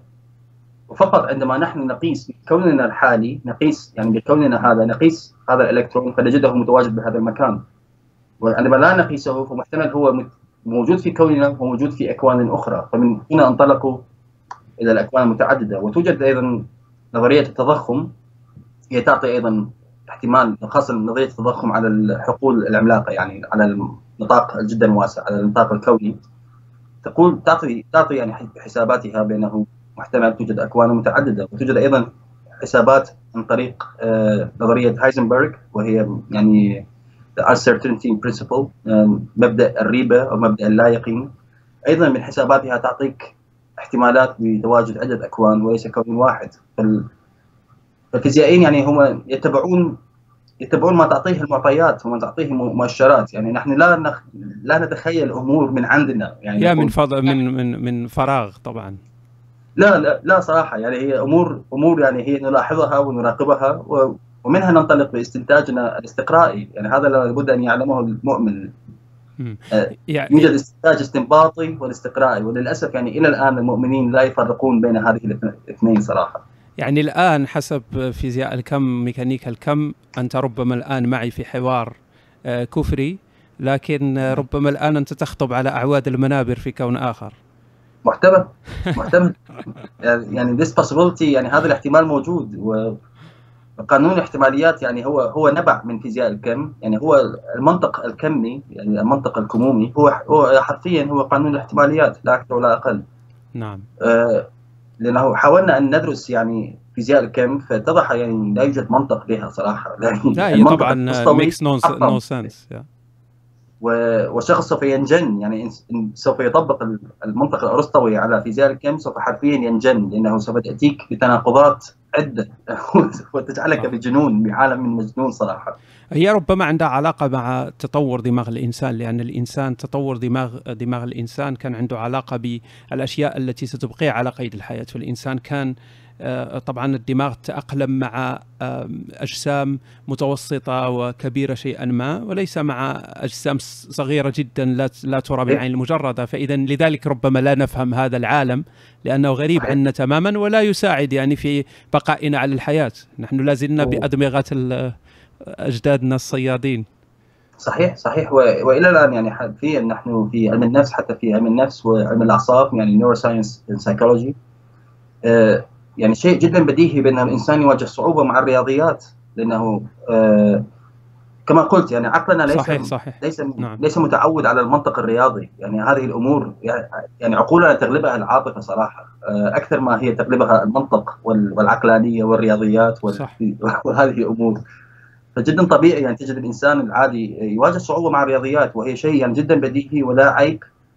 ولستم آه، ولسنا نحن أغبياء أو جهلا لا لكن مجرد عقولنا ليست متمرنة يعني لا زالت تحت التمرين لكي تتقبل هذه الحقائق مثل الرياضيات والأمور الأخرى. صحيح اذا القاعدة هو أنك تجد الرياضيات صعبة هذه هي القاعدة. والاستثناء هي ان أن تكون بارع في الرياضيات. ومن ومن يأتي بارعا فهذا حرفيا يعني يوجد خلل في عقله صراحة. يعني تريد أن تقول كل العلماء الرياضيون حمقى؟ لا لا لا معناها يوجد يعني يوجد خلل خلل لا أقول خلل يعني كجنون ولكن يعني يوجد آه، يعني there is some malfunction بس هي يعني هي يوجد خلل ولكنه خلل إيجابي طفرة نافعة. طفرات نافعة لو نفتح لو نفتح بابا أو نافذة على على ما يسمى بالإزعاج أو العجز العلمي في القرآن والسنة نعم. طبعا أنا لا أريد أن أركز على أمور البيولوجية أريد أن أركز على أمور فيزيائية فهل يمكن أن تعطينا بعض الأمثلة عن أخطاء فادحة فيزيائيا في القرآن نعم. والسنة؟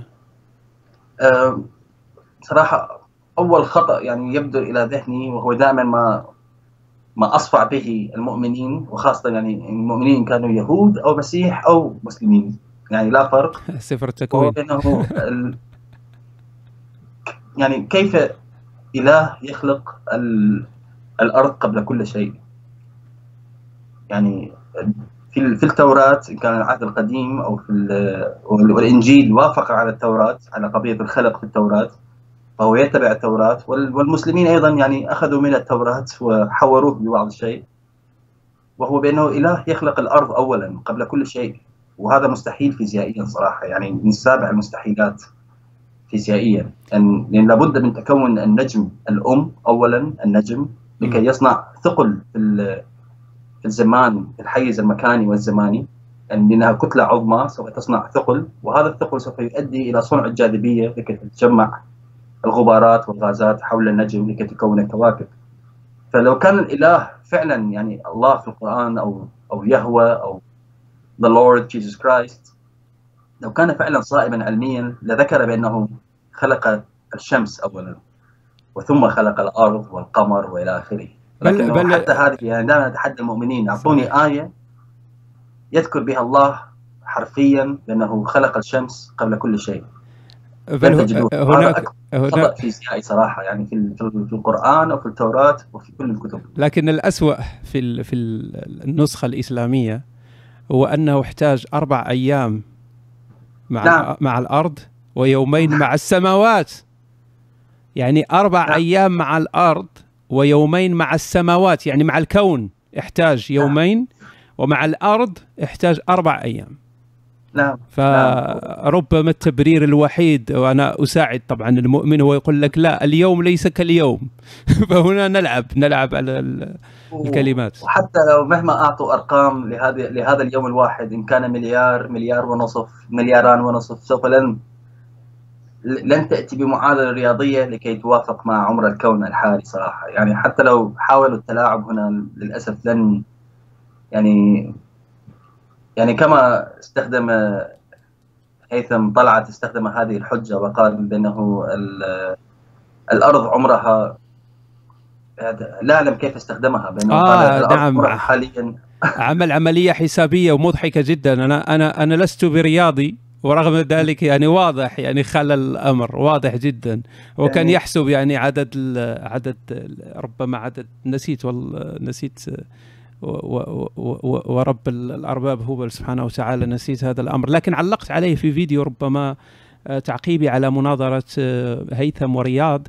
عقبت على نعم. هذه المسألة مسألة الأرض يعني كيف حسبها أنا يعني استغربت أنه سولت له نفسه اولا أن يفكر في هذا الأمر وأن يذكره يعني وردده يعني ليست مرة واحدة ردده مرات يعني عجيب نعم. جدا عجيب يعني كيف يعني تسول للمؤمن نفسه كيف تسول له أن يعيد الخطأ مرات ومرات حتى لو نبهته له فهو لا يهتم بتصحيح لا. الأشياء هو يهتم فقط بالفوز بالنصر نعم, نعم. لكن للأسف عندما يكون عندك أتباع يصفقون نعم. ويطبلون ولا يهمهم ظاهرة إلحاد و... آه. وهذه شبهات الإلحاد وإلى آخره من الألقاب الفارغة صراحة يا لا تهم هم أصلا المسلم لا تهمه آه، لا لا تهم لا يهمه المضمون مضمون نعم. الكلام لا يهمه لأنه هو يسمع مسلم في حرب مع كافر. فهو منطقيا سيكون بجانب المسلم حتى لو كان المسلم يهدي حتى لو كان يقول أخطاء أخطاء أخطاء لا يقول معلومة واحدة صحيحة. سيكون نعم. تعليق المؤمن بعد المناظرة أن المؤمن آه، أن الكافر انهزم. وأن المؤمن آه، يعني سلمت يداك وفمك و... نعم نعم. أنه يعني ضرب كل حجج الكافر في مقتل و... وفندت وأفحمتهم صحيح صحيح. من هذه المصطلحات. بينما صراحة. أنا شخصيا لا يهمني الأمر. أنا مثلا في المناظرات أو أو أو, أو يعني حتى حوارات أو دردشات لا يهمني هذا الأمر. أنا تهمني المصداقية في في المعلومة. بالضبط. يعني لو لو قلت أنا الآن معلومة وصححت لي المعلومة سأكون أنا شاكرا لك. لأنك صححت لي المعلومة أنا ليست عندي أجندة أنا لا أتمنى جنة أو أو أو أخاف من نار. فإذا صححت المعلومة لن أعيد هذا الخطأ. اذا أنا واجبي أن أشكرك على على تصحيحك.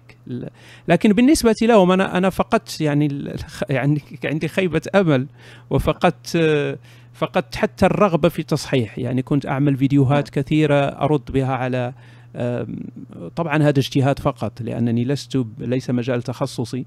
لكن عملت ساعات وساعات من الردود على قناة الحياة فيما يخص نظرية التطور وعملت ردود على هيثم طلعت. لكن استغربت.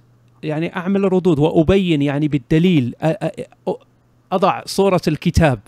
صورة الكتاب والفقرة التي اقتبس منها وأترجم النص الإنجليزي وأضع له أين أخطأ وأين لم يكمل نعم. الكلام وأقول له الكاتب لم يقل كذا وكذا وها هي الصفحة ولم لا يوجد فيها هذا الكلام كثير من الأخطاء يعني الواضحة لا يمكن يعني نعم. عندما تقول نعم. أن هذه كاتبة وهو كاتب يعني هذا على الأقل اشكرني على هذا على هذا الأمر يعني أنت تظن أنها امرأة وهي ليست امرأة هي رجل ثم يعني مثل هذه الأمور على الأقل تقول شكرا صححت لي هذه المعلومة لكن أنا لا أتفق مثلا مع لا. ما قلته هنا لا. ونفتح نقاش. لكن هم لا يكترثون لهذه الأمور. هو يأتي مباشرة يقول لك لا أنت كذاب كل كلامك خطأ. وطبعا آه، يبدأ رجل القش مرة أخرى. أعتقد أعتقد هي راجعة للأسف إلى إلى أمر تبعته الأديان. وما زالت تتبعها إلى الآن وهي بأنه يعني للأسف وخاصة مع الإله الشخصي استخدموا استخدموا مبدأ يعني عدم الشك. يعني إن راودك الشك هذا يعتبر خطيئة. صح. يعني حتى لو حتى لو تفكرت بأن بأنك أنت صحيح في هذه الحالة يعتبر أنا لقد كفرت ومحتمل الله سوف يعاقبني. ف فهم عندما يتبعون هذا المبدأ وبشكل مستميت بشكل إلى آخر رمق بكل تأكيد سوف ترى هذه الأمور بأنه سوف يرى يعني آه سوف ترى آه يعني لا أعرف الكلمة العربية denial. يا إنكار. أو أو سوف نعم سوف ترى إنكار صارخ وواضح ولكن مع ذلك آه، لا يعترف به ولكن سوف ينكر كل شيء. فقط لكي لكي يتمسك فقط خوفا يعني من يعني هذه الرهبة من العقاب وهذه الرهبة من أنه لا تشكك لا لا تفكر ولا ولا تشكك. هذه الرهبة يعني هذه لأنه لأنه لو هذه المؤمنين لو تخلصوا منها لسقطت كل المنزلة المقدسة عند كل كتبهم. يعني سوف يقرأ الكتب بنظرة محايدة ونظرة عدم يعني نظرة محايدة وشفافة وصريحة. وسوف يتضح له سوف تتضح له المهازل والأمور الغير علمية وإلى آخره صحيح هو حتى يعني ليس المسلم فقط هو حتى المدارس الدينية المسيحية يقال لهم هذا الكلام يعني مسألة نعم، نعم. لا تحاجج واحد غير مسيحي يعني لا تحاجج نعم. الملحد آه، هم طبعا ينظرون إلى الأمر أنك لن تربح شيئا أنت تخسر فقط فيقول لك إذا نعم. إذا التقت الحقيقة مع الكذب فلن يتضرر الكذب لأن الكذب كذب لكن الذي سيتضرر آه، الحقيقة التي ستتضرر فلماذا تدخل هذه المعركة أصلا لتتضرر حتى لو هزمت الكذب فستتضرر قليلا. نعم. صحيح. صحيح. جميل جدا. اذا آه، نتكلم عن مشاكل أخرى في الإعجاز. هل عندك أمثلة أخرى؟ أه نعم. أنا دائما يعني أذكر للمؤمنين يعني مثلا في كانت في التوراة أو في, في الإسلام يعني يقول الله بأنه خلق الأرض ويعني ومر ليلا ونهارا وثم في اليوم الثاني يعني أكملها ومر ليلا ونهارا نعم. في اليوم الثالث يعني ابتدأ بخلق أو الرابع أو الخامس ابتدأ بخلق الشمس. نعم. فهذا سؤال سؤال جدا منطقي وبديهي.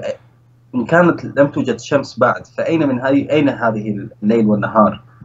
نعم يعني أنت هو تفكير تفكير بدائي والمعروف هو الليل والنهار هو من جراء الشمس صحيح. لا غير صحيح. والشمس لم تخلق بعد فمن أين هذه الليل والنهار يعني وهذا أيضا على أول صفحة في سفر التكوين يعني جينيسيس نعم. بالتوراه العهد القديم لو راجعتم الآن اول صفحة سوف ترون بأن الله خلق الأرض والسماوات وثم رجع على الأرض وخلق الأشجار والأنهار وثم في اليوم الثالث رجع على الأرض أيضا أكملها. وفي اليوم إيه في اليوم الثالث خلق الشمس والقمر خلق الضوء الكبير وهو الشمس وخلق الضوء الصغير وهو القمر. صحيح لكن على الأقل يعني في الرواية المسيحية اليوم في العالم اليوم تجد أن أغلب المسيحيين ليس عندهم مشكلة مع مجازية هذه القصة أو مجازية النص سواء الخلق يعني آدم وحواء أو أو حتى خلق الكون أن نعم. ممكن أن تتعامل معه معه بطريقة مجازية تخول لك قبول النظريات العلمية يعني تجد الفاتيكان مثلا ليست عنده مشكلة مع النظريات العلمية بل هناك يعني علماء في في الفاتيكان تجد مثلا دكتور فيزياء يشتغل في الفاتيكان نعم. وليس عنده مشكلة مع مع النظريات العلمية وهذا شيء محمود لكن بالنسبة للمسلم المسلم يأخذ كل شيء حرفيا. يعني لا يوجد نعم. لا يوجد أي حل. إما أن تقبل آه، النظرية العلمية أو تقبل ما جاء في القرآن وما جاء في الأحاديث. فهل تظن أن أن المسلم يوما ما سيصل إلى ركب الحضارة ويقبل العلوم؟ لأن فعلا أنا أنا أستغرب مثلا نظريات علمية تدرس في الجامعات عندنا. نعم. آه، مثلا نظرية التطور تدرس في في الجامعات اظن في كثير من الدول الإسلامية بين قوسين تدرس نظرية التطور. لكن كيف كيف كيف أنت كأستاذ تدرس نظرية التطور وأنت لا تؤمن بها والتلاميذ يدرسون نظرية التطور ويمتحنون في البيولوجيا وهم لا يؤمنون بها؟ فأليس نعم. يعني قمة المهازل؟ بصراحة هي لها تعليلها العلمي يعني من ناحية علم النفس أه توجد حالة تسمى compartmentalization يعني وتسمى التقسيم. صح. وهي بأنه يوجد الكثير من الأشخاص يعني مثلا أبسط شيء أبسط مثال يوجد الكثير من العلماء الفطاحل الصراحة يعني ولكنهم مع ذلك كانوا مؤمنين وهو دائما يبدر إلى يبدر إلى الذهن التساؤل لماذا؟ ما هي ال... كيف كيف يستطيع التوافق؟ يعني بين هذه الأمور التي هي مناقضة لبعضها عين عينك يعني يعني أبيض وأسود كيف كيف تجمع بينهما؟ يعني فاتضح أيضا في علم الناس بأنه توجد أمور آه، آه، نحن يعني نقسم أدماغنا آه، إلى أقسام ونصنع قسم خاص وهو لا نمرر عليه المنطق نعم. ولا نمرر عليه شفرة أوكام ولا نمرر عليه الأمور العلمية والعقلانية ونخزن بها المعلومات هذه فأنا نعم. أعتقد يعني على أكثر الأحيان يعني مثلا مثلا نيوتن نيوتن كان فطحل وفيزيائي وعبقري وعبقري في الرياضيات ولكنه مع ذلك كان مؤمنا. صحيح صحيح. أو أو من أشهر العلماء العلماء المنطق والرياضيات هو كيرت كيرت جودل آه شخص يعني ذكي وحذق إلى درجة وأعطى معادلات فذة وأعطى أمور فذة في المنطق والرياضيات ولكن مع ذلك هو كان مؤمنا. فهو بأنه يعني العلماء يقولوا العلماء علماء خاصة علماء النفس والأعصاب يقولون بأنه نحن يعني لابد من وجود هذه المنطقة التي المرء لا يمرر عليها المنطق والعلم فيبقيها مخزونة ومحمية من هذه من هذه الأمور. فهذا أعتقد تعليلي الوحيد للأمر. لكن عند المسألة عندها علاقة كذلك مع البيئة التي يعيش فيها الإنسان لأن المؤثرات البيئية هو نيوتن طبعا لو عاش في القرن الواحد والعشرين لا أظن أن نيوتن كان سيكون مؤمنا. فهي هي ربما مسألة كما يقول بالإنجليزي the only game in town هو عندك الكنيسة نعم. عندك المسيحية أنت نعم. تربيت هذه التربية المسيحية فعندك هذه ال... وكل كل مؤمن والكل يذهب للكنيسة والمسيحية هي المسيطرة على الفكر وعلى الفن وعلى كل يعني حتى العمل.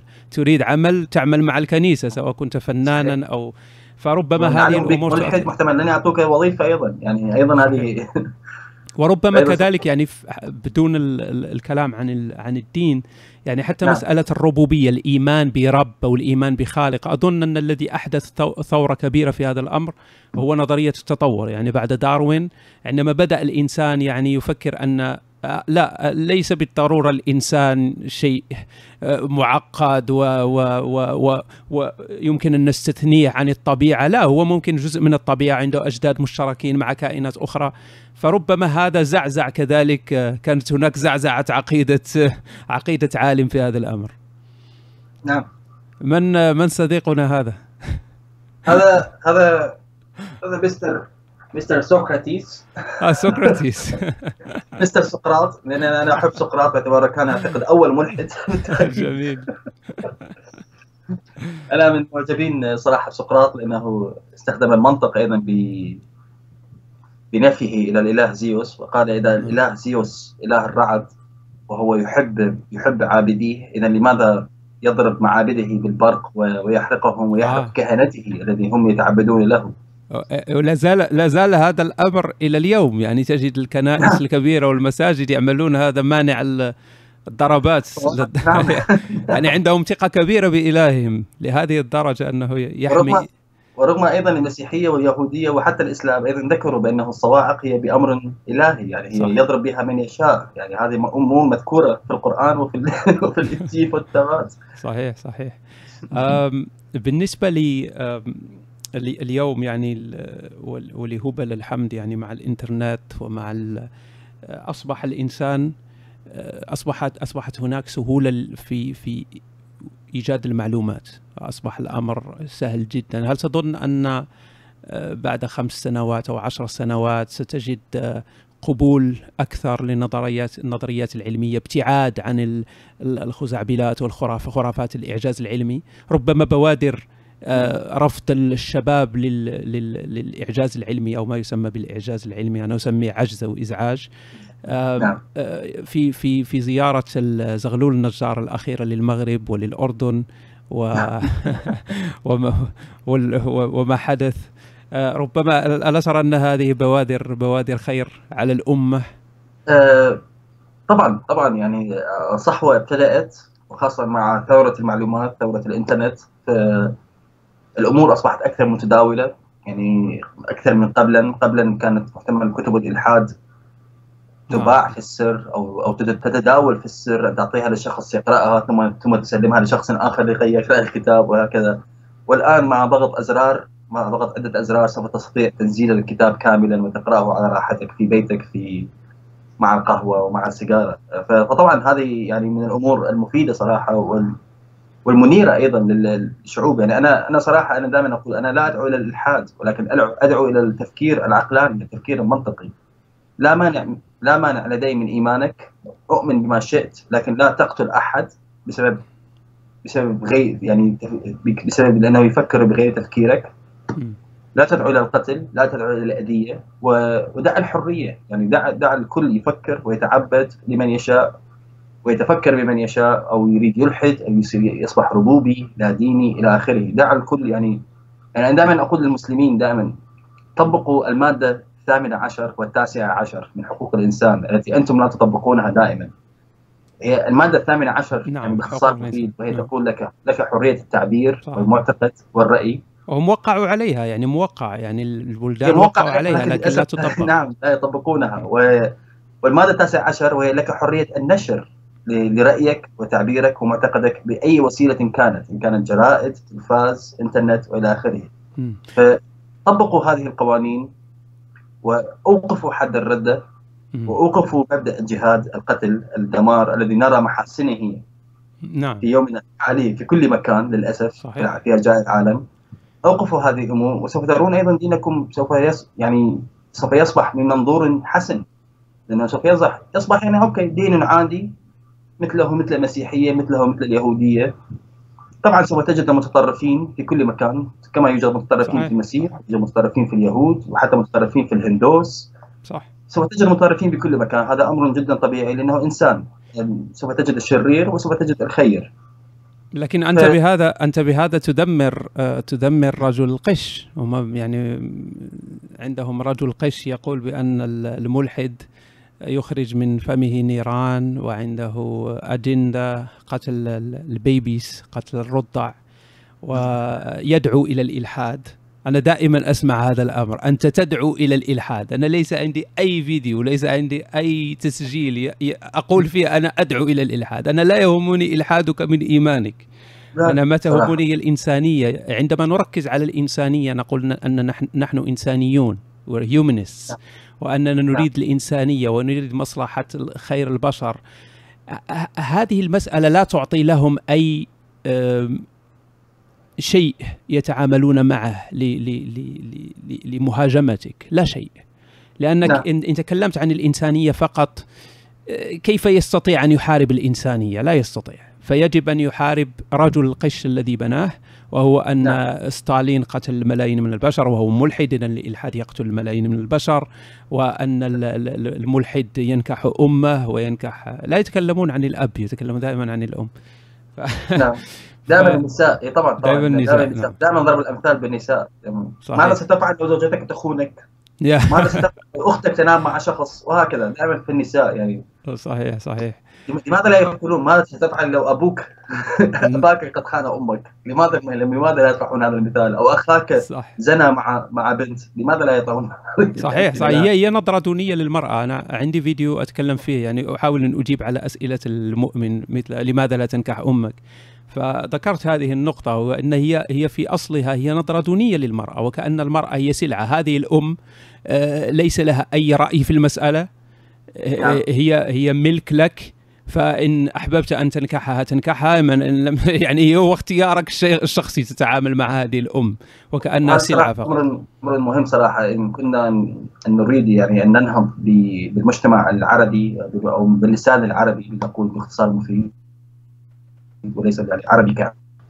آه لابد أن ننهض بالنصف الآخر من المجتمع. يعني لابد أن نصحي النساء المسلمات بأنهم أنتم نصف المجتمع.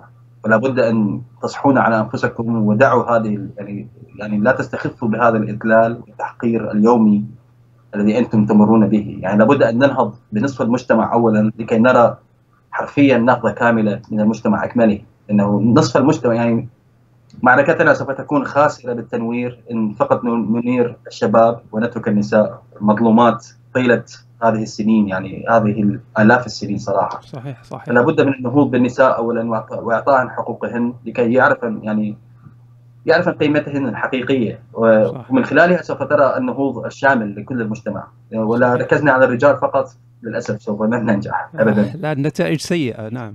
نعم. أنا أقرأ هذه الأيام بدأت بقراءة كتاب جميل جدا لداغلاس داغلاس موري. هو كتاب اسمه Strange Death The Strange Death of Europe يعني نعم. ربما إذا ترجمنا هذا العنوان ربما موت أوروبا العجيب أو الغريب غريب نعم نعم فبما أنك تعيش في أوروبا وربما عندك هوية الآن أوروبية أكثر من من عراقية يعني نعم. كيف تنظر مسألة طبعا أوروبا بنيت على قيم هناك قيم نعم. تعب وحارب من أجلها الأوروبيون نعم. لكن اليوم عندنا أزمة قيم بسبب الذي الناس الذين ينزحون إلى أوروبا الأعداد الكبيرة والسرعة التي يعني هو الأمر ليس تدريجي يعني بسرعة جدا نعم.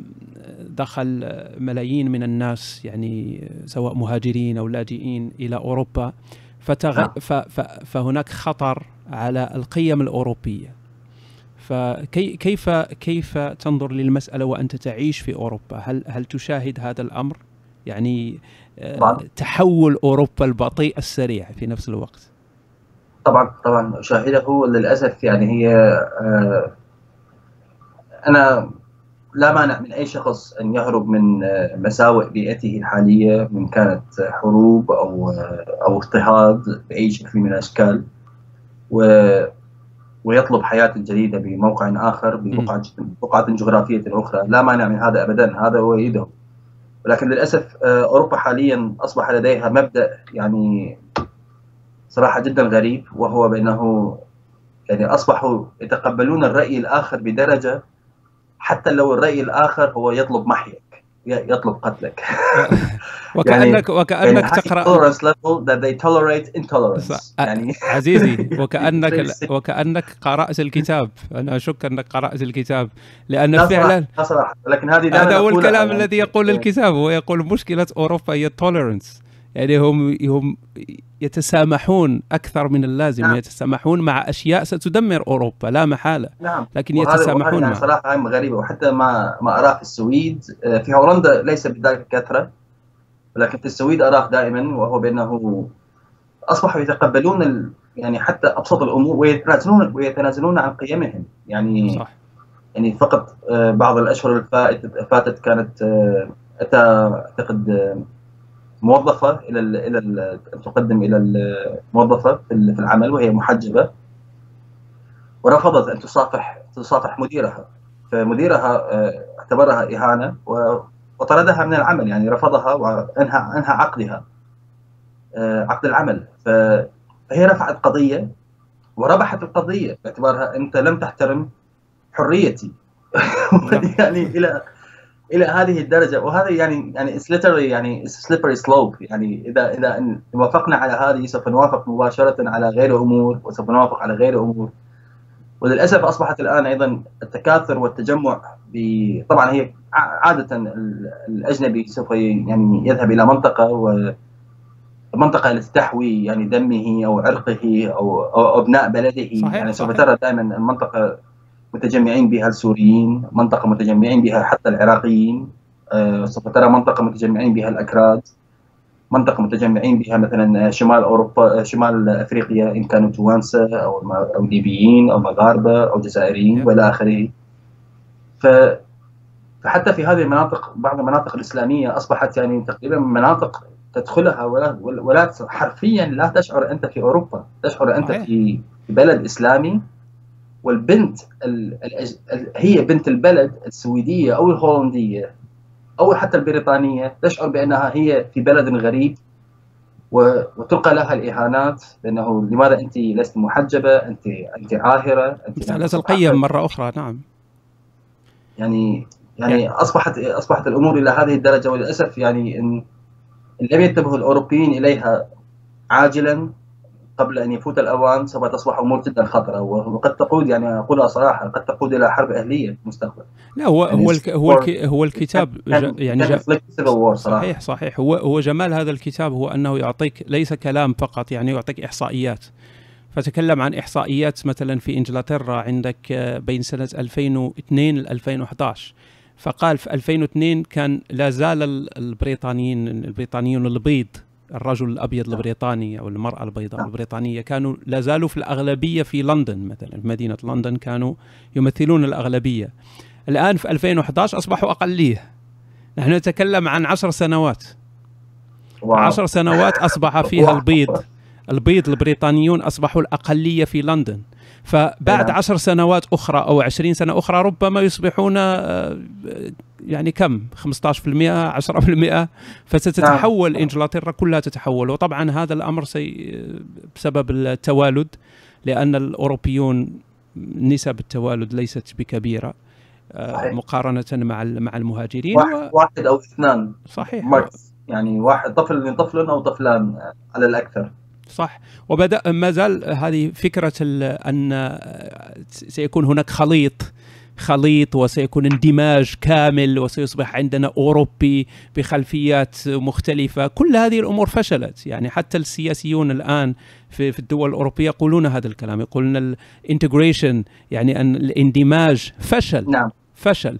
اذا بما أن الاندماج فشل اذا عندك آه، ما يسمى بالمجتمعات متوازية.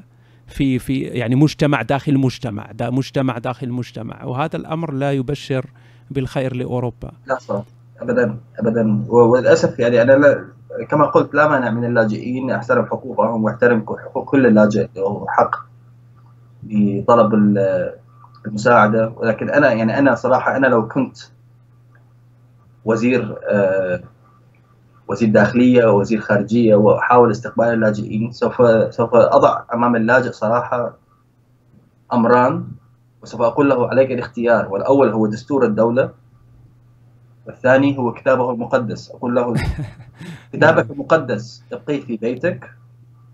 في دولتنا سوف تحترم دستور الدولة لا لا أكثر ولا أقل. وهذا ما سوف تطبقه وتتبعه. تستطيع اتباع يعني كتاب قوانين كتابك المقدس داخل بيتك أو في مسجدك أو في معبدك اينما أينما كان. ولكن ابقيه داخل هذه داخل هذه هذه الأمكنة وهي معبدك وبيتك. طبعا هو, لأن لأن مساله دون الكلام عن اللاجئ لأن اللاجئ طبعا هو حالة حالة استثنائية وصعب يعني نعم. الحكم عليها لكن نتكلم فقط عن الهجرة يعني إنسان يهاجر إلى أوروبا من أجل العمل أو, أو, أو شيء آخر. هذا الإنسان ليس عنده حق يعني هي ليست مسألة حق. نعم. عندك الحق أن تذهب لأن أوروبا أي بلاد في أوروبا عندها الحق أن ترفض طلبك. يعني هو ليس حق إنساني. أنا أريد أن أعيش مثلا في ألمانيا فعندي الحق أن أذهب وأعيش في ألمانيا. فهذه الدول التي آه، طبعا بنيت على قيم آه، قيم احترام الأقليات آه، قيم الحرية حرية التعبير المساواة بين الرجل والمرأة. هذه قيم لا يمكن التفاوض فيها. لا يمكن. فيعني أي مخالفة أي مخالفة يجب أن تكون لها عواقب واصلا حتى في مسألة قبول المهاجر يجب التركيز على هذه هم لا يركزون أصلا على مسألة القيم. يعني عندما تملأ استثمارات استمارات يعني الطلب الهجرة لا يوجد أي سؤال عن القيم صفر.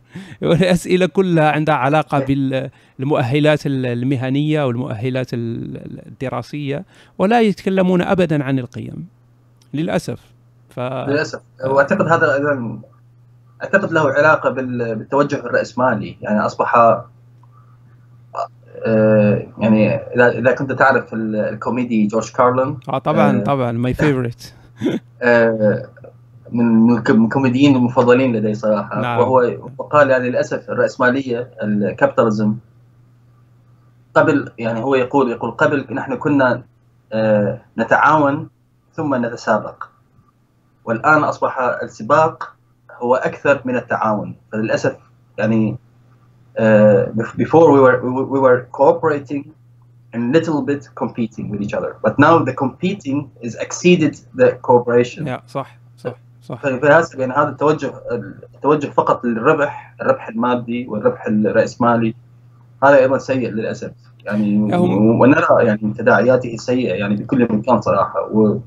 وانه تفكير تجاري بحت فقط من أجل الربح المادي. صحيح و يعني مثل ما نقول يعني طز في في غدا وبعد غدا أنا لا, لا يهمني لأنه أريد ربح المادي لهذا اليوم وأعيش مرتاح. ولا ولا يهمني معيشة أحفادي بعد هو صحيح. هذه هذه هذه نفس نفس الأمر بالنسبة للسياسي. هو السياسي نعم. عنده عنده حياته هي أربع سنوات أو خمس سنوات. يعني لل- مجرد مسألة انتخابات يعني فترة انتخابات. هو لا يفكر 20 سنة من الآن أو 50 سنة من الآن. ولا ت- لا يهمه موت أوروبا بعد 100 سنة. ويهمه فقط هو تم انتخابه. يقول أنا أنا ميت في ذلك الحين فلماذا أهتم؟ يا هو يفكر فقط في في حياته في حياته السياسية. نعم. هو نجح في الانتخابات حصل على منصب وزير أو أو برلماني أي شيء. فهناك بعض الناس يقولون أن ال- ال- الهجرة بالنسبة لأوروبا هي مسألة اقتصادية فطبعا الأوروبيون مسألة أعمار. فتحتاج لملء صناديق الضمان الاجتماعي وكل هذه الأمور تحتاج إلى شباب يعملون لكن أنا قرأت في الكتاب واستغربت أنا لم أكن أظن ذلك هو أن إنجلترا مثلا خسرت أكثر آه، من من ما- مما ربحت من المهاجرين يعني الخسارة المالية كانت أكثر لأن أغلب نعم. المهاجرين ما يفعلونه في في في في في أوروبا آم، ليس أغلبهم ربما لكن الكثير منهم آه، يعيش على فتات يعني كل التأمين مثلا الصحي و والمساعدات الاجتماعية فهذه كلها نعم. تعد بالمليارات من الدولارات يعني إن. قورنت مع ما يربح أو ما يدفع هذا المهاجر في صناديق الدولة فالمقارنة طبعا ستكون خاسرة كما هو الأمر في في إنجلترا كما بين الكتاب. وسوف يتضح الأمر أيضا مستقبلا مع ألمانيا ومع السويد ومع مع أي دولة استقبلت عدد من المهاجرين واللاجئين. صحيح. لأنه هذا أمر للأسف يعني لأنه وحتى فكرة السويد مثلا أنا ناقشت يعني أنا اعمل في مترجم أيضا فناقشت يعني بعض ال ال أصحاب يعني الموظفين في دائرة الهجرة السويدية وسألتهم يعني ما هي يعني كيف ما هو من- المنطق الذي تستخدمونه في استقبال هذا العدد الهائل؟ فهم يقولون يعني آه، يعني واجب أن نرى الش- ال- الشيء الإيجابي من الصورة وهو بأنه نحن نستقبل أيد عاملة. صح. يعني مهما مهما سوف نستخدمهم هؤلاء المهاجرين واللاجئين سوف يساعدوننا ببناء بلدنا. نعم. لكن أنا أقول لهم يعني what if it backfires يعني واذا Well, it's already, it's already backfiring. إنه هذا الشخص سوف يقول أخ ظهري. وأنا سوف أجلس بدل الحياة أخذ إعانات. أو شخص يقول أو شخص لا يحب الاندماج. سوف لا يتعلم لغتكم ولو بعد نعم 20 أظن سنة. أظن المسألة الاقتصادية أنا ذكرتها فقط ك- كمثال لكن ربما هي مشكلة القيم طبعا هي أكبر من هذا بكثير. يعني نعم. مشكلة القيم لأن هذا الإنسان الذي يكره المثلي مثلا ويكره أصحاب الديانات الأخرى وضد الحريات وهذا الإنسان عنده قوة انتخابية أيضا هي ليست مس مسألة قيم في بيته ولا تؤثر على المجتمع هي هي قيم لها تأثير على المجتمع لأن قوته الانتخابية تكبر مع عدد طبعا الناس الذين يؤمنون بنفس القيم فإن كان نعم. مثلا هناك قرار شيء مثلا إعطاء حقوق للمثليين. قد يصوت بلا أو غالبا نعم. سيصوت بلا أو يقينا سيصوت بلا. فهذه مسألة قيم فأنت ف ف ف فهذه الدول فعلا تموت موتا بطيئا كما قال ال- أو غريبا وعجيبا كما قال دوغلاس ماري عزيزي. أحمد تكلمنا ربما بما فيه الكفاية حتى لا أطيل عليك. أنا أعرف أن الوقت عندك متأخر جدا. عادي حبيبي عادي فربما تكون لنا لقاءات قادمة سأكون سعيد بذلك. شكرا على. الوقت الذي قضيته معنا. ومجهود جبار تبذله في التنوير. آه، يا ريت لو تعمل آه، مستقبلا سلسلات. لا تركز فقط على الحيدري ف لا طبعا لا طبعا. أنا صراحة ودي أن أعمل سلسلة آه، أمور يعني كلمات دروس تبسيطية تبسيط المفاهيم الفيزياء يعني لل نعم نعم. أنا هذه هذه امنيتي صراحة بأنه ان أشرح الفيزياء يعني الفلاح يفهم. في الصعيد أو في أي مكان في في الريف العراقي أو في في أي ريف كان سوف يرى فيديوهاتي ويتفهم الفيزياء بأبسط طريقة ممكنة بدون تعقيد المعادلات وذكر المصطلحات معقدة. هذه امنيتي صراحة لأنه أريد أن افيد الجميع بهذا الأمر. فكرة ولا أروع وأنا أؤيدك وأتمنى لك حظا سعيدا. شكرا عزيزي وليلة سعيدة. تحياتي. أشكرك وبس لحظة بس بدي أقول شيء. أنا أعتذر شديد الاعتذار عن غيابي المرة اللي فاتت. لا لا عليك لا عليك لا عليك عزيزي اكرر اعتذاري للمشاهدين ولك أيضا حبيبي. نقول لك ورود المستمعين. وتشجيعاتهم وسيكون سعداء كذلك بسلسلاتك الجديدة. أتمنى من الإخوة يعني المستمعين أن يتابعوا الأخ حسن البدري. لو تعطينا يعني أنت على على الفيسبوك عندك حسابين أظن. آه لا هو حساب هو عندي account شخصي وعندي page هي بنفس الاسم. آه page يعني okay. هي حسن حسن البدري وحتى نفس هي نفس اسم القناة هي على اليوتيوب هي نفس الاسم ونفس الصورة. ف... okay تضيعوها صادع يعني. على اليوتيوب هي نفس نفس ال نفس, نفس نفس الاسم ونفس الصورة أيضا. جميل. نعم. سأضع روابط اليوتيوب وروابط ال- الفيسبوك تحت تحت الفيديو. شكرا جزيلا عزيزي حسن. عفوا. عفوا واهلا وسهلا. حبيبي تحياتي.